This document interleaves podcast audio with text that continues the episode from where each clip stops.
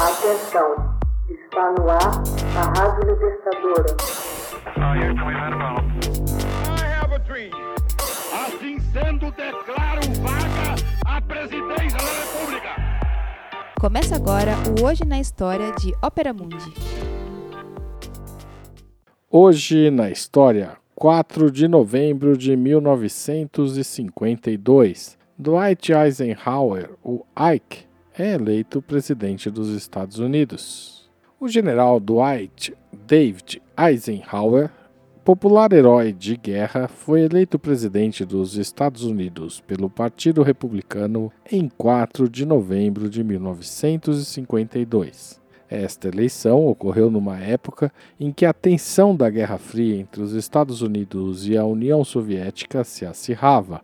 O senador republicano Joseph McCarthy havia se tornado uma figura nacional ao presidir o Comitê de Atividades Anti-Americanas e iniciar uma verdadeira caça às bruxas, a chamada Ameaça Vermelha. A tensão interna criada e o cansaço após dois anos de impasse sangrento na Guerra da Coreia, mais a Revolução Comunista de Mao Tse-tung, vitoriosa na China, o domínio das armas nucleares pelos soviéticos e a recessão do início dos anos 50 constituíram um cenário para uma agitada disputa presidencial o impopular presidente Harry Truman decidira não se candidatar à reeleição, de modo que o Partido Democrata indicou o governador de Illinois, Adlai Stevenson, intelectual e grande orador, como seu candidato. O Partido Republicano rebateu com o herói de guerra e general Eisenhower, que teve uma vitória esmagadora, acabando com 20 anos consecutivos de controle democrata da Casa Branca. A convenção republicana foi realizada entre 7 e 11 de julho em Chicago. A convenção indicou Eisenhower, conhecido como Ike, como candidato a presidente por 845 votos contra 500 de Robert Taft. O senador anticomunista Richard Nixon foi escolhido como vice-presidente. A plataforma republicana se comprometeu a encerrar a impopular Guerra da Coreia, a demitir todos os vadios e incompetentes funcionários desnecessários do Departamento de Estado, apoiou a lei Taft-Hartley, que dispunha sobre os direitos dos trabalhadores de se filiar aos sindicatos e negociar coletivamente e entrar em greve, e prometeu dar um fim à subversão comunista nos Estados Unidos.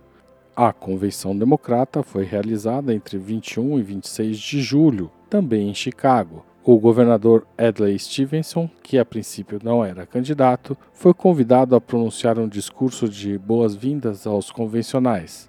Ele foi tão aplaudido que a assistência passou a gritar seu nome como candidato. Stevenson finalmente concordou em concorrer à indicação. O senador Estes Kefauver teve a maioria de votos, mas foi insuficiente para obter a indicação. Stevenson passou a ganhar força e, no terceiro escrutínio, foi consagrado. A convenção escolheu o senador John Spackman, conservador e segregacionista, como companheiro de chapa de Stevenson. A plataforma democrata defendeu uma forte defesa nacional, a segurança coletiva contra a União Soviética, o desarmamento multilateral, a revogação da lei Taft-Hartley, a igualdade de oportunidades para as minorias e assistência pública para idosos, crianças, cegos e deficientes. Defendeu também a expansão do programa de merenda escolar e esforços contínuos para combater a discriminação racial. A campanha de Eisenhower foi das primeiras a se empenhar na conquista do voto feminino, discutindo temas como educação infantil, custo de vida, fim da Guerra da Coreia e outras questões sensíveis para as mulheres, o que o levou a conquistar uma sólida maioria no voto feminino.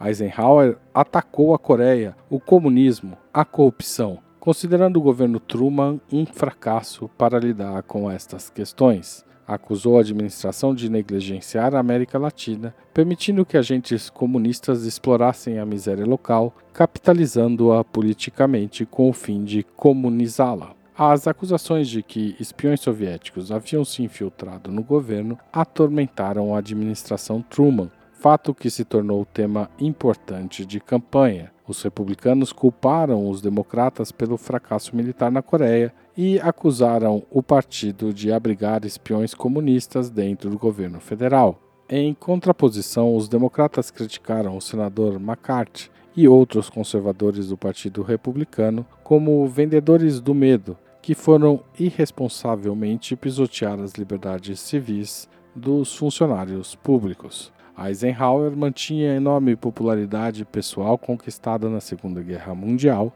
e conseguiu reunir grandes multidões em sua campanha.